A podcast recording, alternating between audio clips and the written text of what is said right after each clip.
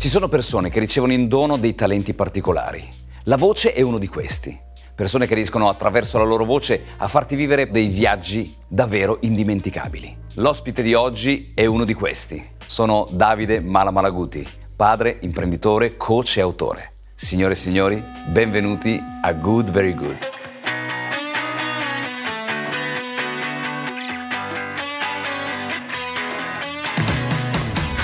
Ciao a tutti, qui è il dottor Davide Malaguti, padre, imprenditore, coach e autore.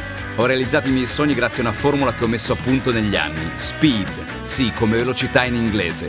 Un piano di allenamento mirato a raggiungere i propri obiettivi e creare un mindset adatto a sviluppare le proprie potenzialità. Sei tu l'artefice del tuo successo.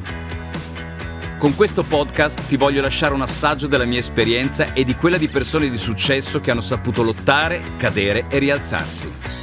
Così anche tu potrai realizzare i tuoi sogni. Luca Ward è un attore e doppiatore.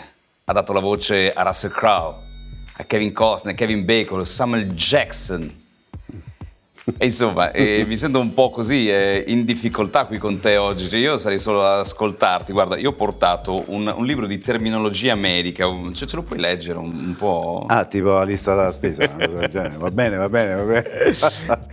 bene, benvenuto Luca, Grazie. benvenuto a Grazie, Good Very. Good. Insomma, la tua frase del, del, gladiatore è rimasta impressa nell'immaginario di tutte le persone che, che hanno visto questo film e anche all'estero, no? mi, mi, mi, raccontavi. Dai, ce, ce, la fai almeno così questa, questa... Davide, al mio segnale, scatena l'inferno. Wow. Bellissima, bellissima, veramente. È stata... Chi l'avrebbe detto? Chi l'avrebbe detto? Chi l'avrebbe detto? Chi l'avrebbe detto? Bene Luca, noi facciamo questo programma Good Very Good in modo tale che dalle esperienze delle persone che hanno raggiunto successo come te si possa arrivare a trarre così delle indicazioni su come superare dei momenti di difficoltà, dei momenti eh, impegnativi. Quali sono stati i tre momenti più impegnativi o difficili della tua vita? Se ce li puoi così eh, raccontare brevemente. In, in sequenza, eh, la, il primo grande momento è stata la morte di mio padre nel 73 per un aneurisma e quello è stato il momento, il momento proprio più, più, complesso. Io sono passato dal ragazzo adolescente, tranquillo, sereno, che pensava soltanto a giocare e a divertirsi, a diventare uomo. Eh, mia mamma non lavorava eh, da 13 anni perché all'epoca le coppie decidevano più o meno sì. questo, no? Sì. Eh, il papà lavorava, la mamma pensava ai figli. E quindi mia madre si è trovata molto scoperta e a quel punto siamo scesi in campo io e i miei fratelli. I suoi fratelli. 13 anni avevi, no? Tu più o meno. Eh, sì, io ho 13 anni, poi un altro momento drammatico è stata uh, la malattia della mia prima figlia che si ammalò di una trombocitopenia, una malattia del sangue. Mm-hmm sei giovane ancora, perché poi l'ho avuta a 20 anni, mia figlia, quindi... E quello è stato un altro momento impegnativo. E nonostante venissi da un trascorso molto tosto, che mi aveva anche maturato rapidamente, comunque sia, è stato un momento difficile. Poi per fortuna, dopo sei anni di, di lotte, di, di, con i medici, il professor Mandelli prese in cura mia figlia, poi per fortuna questa malattia è tornata da dove era venuta. E questi sono stati i due momenti proprio veramente complessi e difficili. Se poi ce n'è stato un terzo, sicuramente sì, la malattia della mia seconda figlia. Lei ha la sindrome di Marfan, l'abbiamo scoperto quando era molto piccolina e la sindrome di Marfan è un mostro incredibile e quindi lottare contro questa, questo mostro non è, non è affatto semplice. È... Ecco, questi secondo me sono stati i miei tre momenti. Momenti impegnativi, toccanti e um, quello che vorrei fare uscire da questo tipo di esperienza è quali sono le lezioni che hai imparato da, no. da questi tre momenti? Eh, intanto non è tutto così scontato. Sì. Cioè, noi diamo per scontato, ci svegliamo la mattina, parliamo, andiamo a lavorare, giochiamo, ridiamo, partiamo, prendiamo uh, una vacanza, eccetera, ma non è affatto così. Uh-huh. Io quello che ho imparato sicuramente è che siamo appesi a un filo, proprio a un filetto, che la vita è preziosissima, estremamente preziosa, non va buttata via. E mandare sempre un occhio a quella che è la scienza. Io ho vissuto queste tre esperienze in periodi molto diversi, quindi in anni diversi e devo dire che la scienza ha fatto dei passi da gigante. Pensa che nella sindrome di Marfan, fino a 30 anni fa, che non so cosa sia. Eh. Non... La sindrome di Marfan è una iperproduzione di collagene. Ah. A livello scheletrico è un disastro, mm-hmm. perché si malformano proprio. Poi c'è il problema del cristallino, che si perde mm-hmm. la vista, e la, la orta, che esplode. Non è semplice, però fino a 30-40 anni fa l'aspettativa di vita era intorno ai 30 anni. Oggi siamo arrivati a 70-75, mm-hmm. quindi la scienza è andata avanti. E poi ho imparato che bisogna reagire, la reazione, mai abbattersi. Certo, eh, quando ti arriva la notizia vai giù, ma poche ore, poi devi reagire. Fino a quando questo batte tu respiri, c'è la possibilità di reagire e risolvere, o quantomeno parare i colpi. E quello è fondamentale. C'è sempre una soluzione. Magari è un compromesso? Non importa, ma una soluzione c'è. Come si realizza un sogno? Perché io ho scritto un libro sulla realizzazione dei sogni. Secondo te, Luca, come si realizza un sogno? Deve essere vero. Deve essere vero. Un sogno vero. Il tuo sogno. Deve essere proprio vero.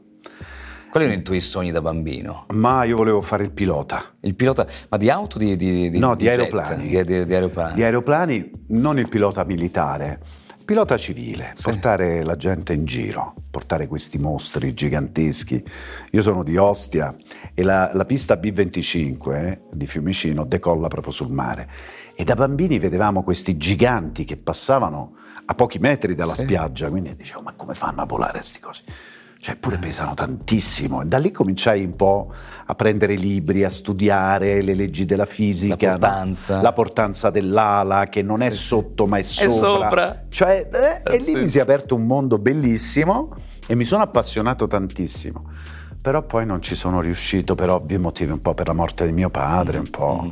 E quello era proprio il mio sogno. Ancora oggi, io quando prendo un aeroplano, ah, sto a casa proprio. E invece all'opposto ci sono i limiti, no? Che cos'è per te un limite e come, come, si, come si supera? Diciamo che i limiti possono, possiamo anche decidere di non averli.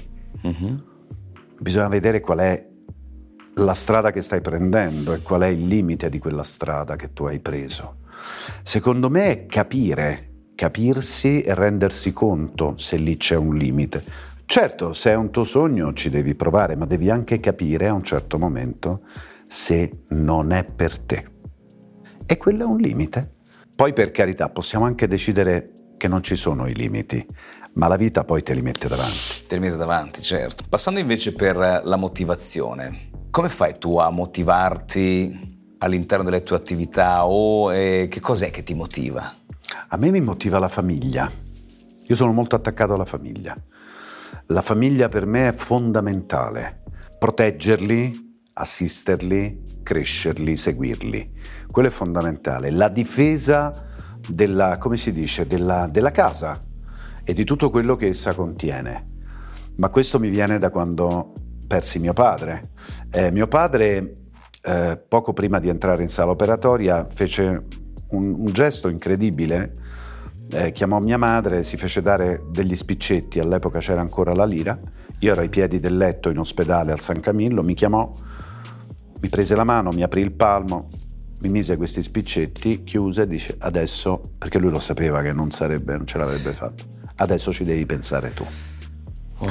Quindi mi viene da lì capito? E quindi io sono un iperprotettivo. Ecco, quando mi chiamano per un nuovo contratto, certo, sono contento e mi fa piacere, ma io da libero professionista dico, ecco, va bene, ok, sto al sicuro, la mia famiglia è al sicuro, posso pagare la scuola, le rette, questo, quello, mm. quell'altro, eh, perché sono cresciuto poi così, insomma. Chiaro, quindi la motivazione è la famiglia, benissimo. Sì, la famiglia. Benissimo, benissimo. Ultima domanda tematica su, sulla strategia. Tu hai delle strategie di lavoro e ti, ti, sei allenato, come sei arrivato ad avere questa voce? Una parte probabilmente anche corporea, no? E hai studiato? Con chi hai studiato? No, no, no. no. Io non ho, non ho, studiato, sono un attore, come si dice, autodidatta. Ho cominciato a tre anni con gli sceneggiati della RAI e ho imparato strada facendo. Però il mestiere dell'attore per un bambino è facile, perché tu fai il bambino, quindi basta che fai mm-hmm. il bambino. Mm-hmm. Il doppiaggio no. Sul doppiaggio ho faticato e io andavo al leggio e la pensavo in un modo, usciva in un altro. E dicevo, ma com'è possibile che non riesco? Perché è diverso. Cioè, un conto se tu lo fai fisicamente, una, un ruolo, no? Sì, sì, sì. Eh, ti escono le battute. Ti vengono come ti devono venire, perché c'è l'azione, c'è tutto, c'è la scenografia, c'è... Cioè, e lì è solo questo. Stai fermo davanti a un leggio, al microfono, eh, e quello magari sta da spadate a 300 persone. Insomma, e allora io che ho fatto? Ho detto, sentivo i miei colleghi della mia età bravissimi e dico, beh, ci sarà un modo. Se ci sono arrivati loro, ci devo arrivare anch'io. E ho studiato, però per conto mio, con un registratore, un vecchio Revox a nastro. Io tutte le sere, invece di andare a giocare in discoteca, eccetera, a rimorchiare, che mo pensandoci, ogni lasciata è persa, sì. eh beh, insomma, un po' mi dispiace, e io mi allenavo incidevo tante cose e poi mi riascoltavo e miglioravo, miglioravo, miglioravo finché un giorno la macchina è partita improvvisamente a un turnetto di doppiaggio dove dovevo dire ecco le sue valigie, vado a dire la battuta, si ferma tutto, si accendono le luci e mi chiamano in regia. Era Pino Locchi, la voce di Sean Connery, quindi. Uh-huh. Wow. Dice, signor Ward, la devo mandare a casa. E dico, beh, come sempre, signor Locchi, tanto io non so certificato per fare questo mestiere. Dice, no, c'è qualcosa che invece sei sbloccato. Non puoi più fare il cameriere, perché sei un protagonista. Ti chiameranno per un film. E mi ha mandato via. Oh. Da lì è partita. È la carriera. E quindi il primo, il primo, primo qual è stato? A 30 secondi dalla fine, è un film di Concialoschi dove doppiavo Eric Roberts, mm-hmm. candidato all'Oscar tra l'altro. E quello è stato il mio primo doppiaggio, avevo 23 anni, 24. il primo doppiaggio importante perché ne avevo fatti tanti, ma sì. di piccole cose, sì, sì, sì. Insomma, il primo è stato un po' una sfida anche, eh? Porca miseria, una sfida che sentivo tantissimo e, ehm, e mi ricordo ave- ero, ero, caricato a pallettoni. Quel film l'abbiamo fatto in dieci giorni circa, non ho mai dormito. Io non riuscivo a dormire la notte perché avevo talmente poi paura di sbagliare sì. che è stata... Da lì poi... E poi è partito tutto. È partito. Sì.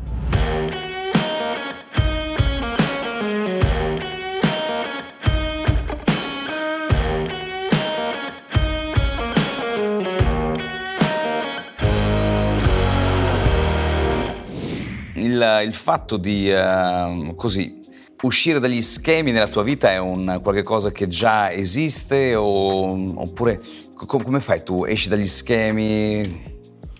Ma, eh, guarda, stare troppo dentro gli schemi, gli schemi vengono fatti da altri. Eh, semmai stai dentro i tuoi, eh, se ce li hai degli mm-hmm. schemi, ma non seguire gli schemi di altri. Già oggi i media eh, ci fanno passare dei messaggi che secondo me sono completamente sballati, soprattutto per i giovani. Guarda, no? La, questa cosa del, del, successo a tutti i costi, dell'apparire a mm. tutti i costi, della, eh, sono, se quelli sono degli schemi, meglio non averli, tutto sommato, no? Anche perché il successo, se lo rincorri troppo, non lo avrai mai. Il successo arriva inaspettato. Di solito è una sorpresa. E tu rimani anche un po' all'inizio un po' spaesato, no? Perché non te lo ah, aspetti, uh-huh. ma perché? Perché non lo hai cercato e non cercarlo aiuta. Se invece tu ti ostini perché vuoi il successo, uh-huh. vuoi diventare, per avere successo, ammesso che arrivi, sì. ti devi impegnare, devi lavorare, devi studiare, devi, devi, non devi mollare mai. E poi come arriva il successo ci vuole un attimo per andare via. Per perderlo. Certo. Quindi secondo me la cosa migliore è lavorare, impegnarsi e poi se arriva bene, se non arriva... Pazienza. Eh sì. Ci speravi però che arrivasse successo? No, no, ti devo dire la verità, no, io non volevo fare questo lavoro. Avevo visto troppa sofferenza nei miei Nei genitori. genitori. I miei genitori non erano famosi. E quindi non essendo famosi all'epoca, sai, non è che Sì, c'erano sì. tante tv, eh, tante produzioni, erano poche, Certo. quindi si faceva veramente fatica a mettere insieme il pranzo con la cena.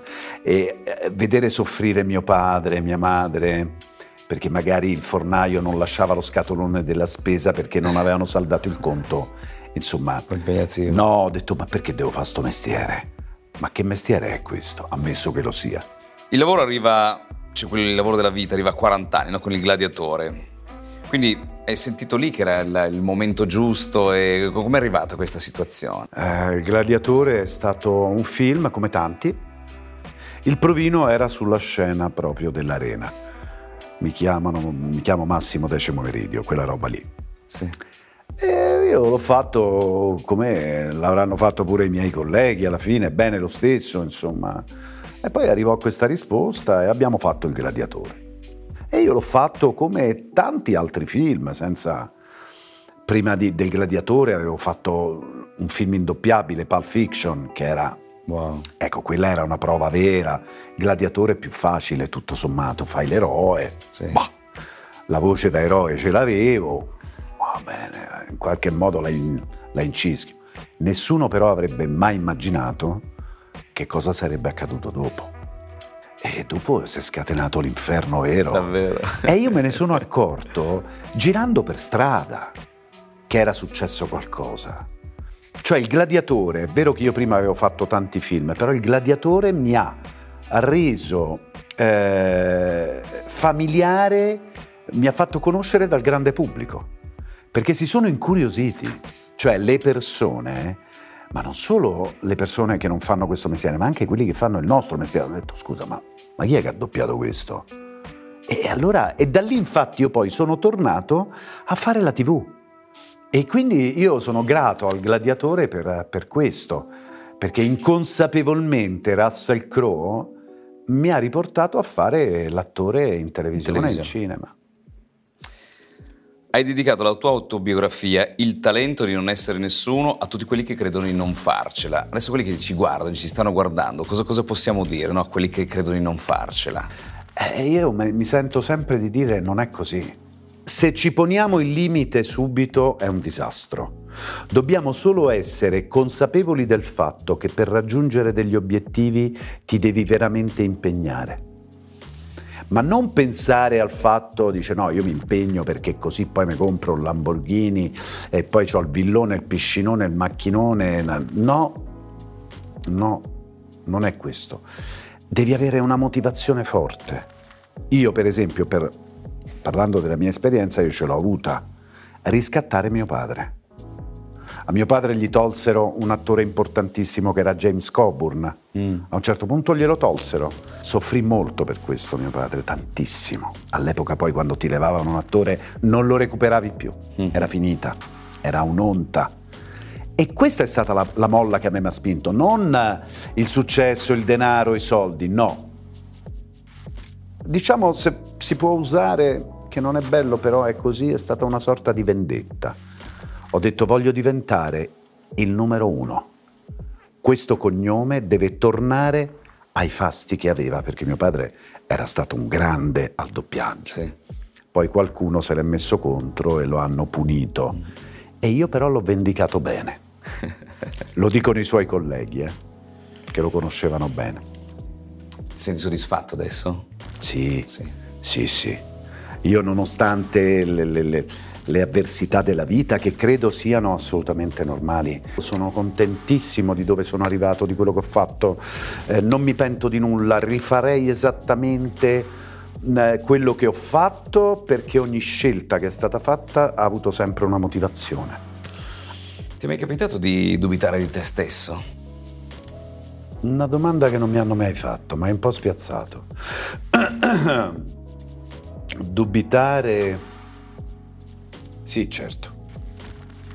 Sì. Come ne sei uscito? Ne sono uscito con un po' di coraggio, perché credo che il coraggio sia una, una cosa fondamentale per un uomo o una donna, proprio per affrontare il dubbio. il dubbio di non riuscire, di non essere all'altezza, di non... Nel lavoro ti devo dire, qualche volta mi è successo, ma più che altro nella vita. Ho sempre avuto paura di sbagliare mm-hmm. con i figli, eh, soprattutto con i figli, ma anche con le mogli. Io ne ho avute due e spero di fermarmi qui. Paura di sbagliare. E lì sì, il dubbio ti viene, ti viene se hai detto la cosa giusta, se l'hai sbagliata, perché l'hai detta sbagliata. Spesso noi diciamo a volte le cose sbagliate sapendo che stiamo sbagliando, eppure le diciamo ugualmente. Va bene. Ho tre domande un po', un po', piccanti per te. Adesso metto gli occhiali rossi Aie. della passione. Aie. Mi devo preoccupare. Wow. No. Sì. No, sì, sì, ma sì, sì ma no, no. Bocchi, chissà, okay. chissà, chissà. Funziona in questo modo. Io ti faccio la prima e poi ti chiedo se vuoi rispondere oppure no. Poi di rispondere anche no, quindi passo alla seconda. Se non rispondi alla seconda, poi c'è la terza. Ok. Hai mai rifiutato una parte perché secondo te era legata a un prodotto scarso? Intanto dimmi se vuoi rispondere o non rispondere. Sì, posso rispondere? Sì. Sì, assolutamente. Come ci si sente in quel momento in cui si rifiuta una parte? Ti dispiace, perché pensi sempre ai tuoi colleghi che magari stanno combinati male, no? Non hanno lavoro. Però quando ti, ti offrono un prodotto scadente, loro lo sanno che ti stanno offrendo un prodotto scadente. Mm-hmm. E quello che ti fa, che a me fa incazzare di più, è che me l'abbiano offerto. eh, capisci? Quindi il Ci hanno no. provato. Sì, il no lo dici volentieri. Sì, esatto, ci hanno Ci hanno provato. Certo. Sei curioso di sentire la seconda? Sì. Da giovane ti dicevano non hai la scintilla. Vuoi rispondere adesso? Eh beh, sì, era vero però. E mi dicevano non ce la puoi fare. Uh-huh. Eh, però eh, io non, non, dirò mai a una persona, a un attore, aspirante attore, attrice, tu non ce la farai. Perché io sono proprio l'esempio, cla- cioè io ero una schiappa totale, ma guarda anche come attore. Quando io penso, quando feci Chewing Gum, il mio primo film a cinema, uh-huh. e mi andai a vedere, io uscii dal cinema e dissi no, io non posso fare l'attore perché non sono pronto. Oggi mi rivedo in chewing gum e dico, ma porello, ero caruccio. Avevo fatta bene sta cosa, ma perché sono stato così severo? Sono stato così severo perché ero abituato a vedere gli attori stranieri, certo. che chiaramente sono forti, capito? Quindi mm-hmm. mi misuravo con quelli, invece tutto sommato... Sei curioso di sapere la terza? Certo. L'arte della recitazione in Italia, secondo te, si sta perdendo? Siamo passati dalla, da una corazzata, che erano gli attori del dopoguerra, diciamo, a che quando senti un film, spesso italiano, meno male che abbiamo i sistemi che tornano indietro, dici, che ha detto? Noi ce l'abbiamo, una scuola potentissima di teatro. E secondo me però l'abbiamo anche persa perché a un certo punto si è detto degli attori no, troppo teatrale per fare cinema, ma ringrazia Dio che è troppo teatrale. Siamo passati dal troppo teatrale di Arnoldo Foà a questa recitazione, chiamiamola contemporanea, che non è recitazione. Infatti cosa resta dei film italiani degli ultimi vent'anni? I film italiani non li andiamo più a vedere. Beh, insomma, sei, sei passato attraverso le, le domande da, da, cappello nero, adesso concludiamo con una, una, cosa dolce, Luca. Tu hai visto, immagino, il film Forrest Gump? Come no, accidenti. Io ho una scatola di cioccolatini dove all'interno del cioccolatino c'è una domanda. Ah. Come nella vita, no? non sai mai quello che ti tocca. Lo devo prendere? Sì, sì, ah. prendi okay, un cioccolatino. Ecco qua. Vediamo la domanda, vediamo che domanda c'è. C'è una domanda dentro? C'è una domanda dentro, c'è una domanda dentro. L'ultima ah, domanda. Ah, eccola. Allora, quando è stata l'ultima volta che sei rimasto da solo? Allora, in che senso? Che ti sei sentito solo principalmente? Mai. No, solo mai. Sì, dico, sì, sei rimasto da solo con te stesso al massimo. Beh, da solo con me stesso sì, però io mi confronto sempre. Eh, non parlo mai con me stesso. Sì, parlo da solo io. Eh. Nella vita sì, sì, sì, ogni tanto mia moglie... Con chi ce l'hai con me? No, sto a parlare da solo. Eh, no, no, no, quello sì, parlo molto da solo io, parlo a voce alta. Però da solo poco. Io ho bisogno del confronto, è vitale. Bene, al mio segnale... Scatenate l'inferno. Scatenate l'inferno. Se ya fate. Io aggiungo sempre questa battutina. Signore e signori, Luca Ward, grazie. Grazie a te, grazie davvero.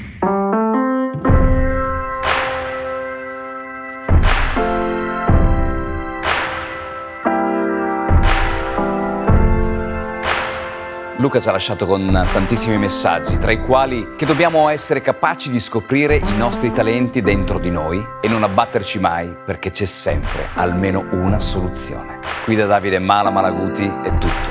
Good, very good.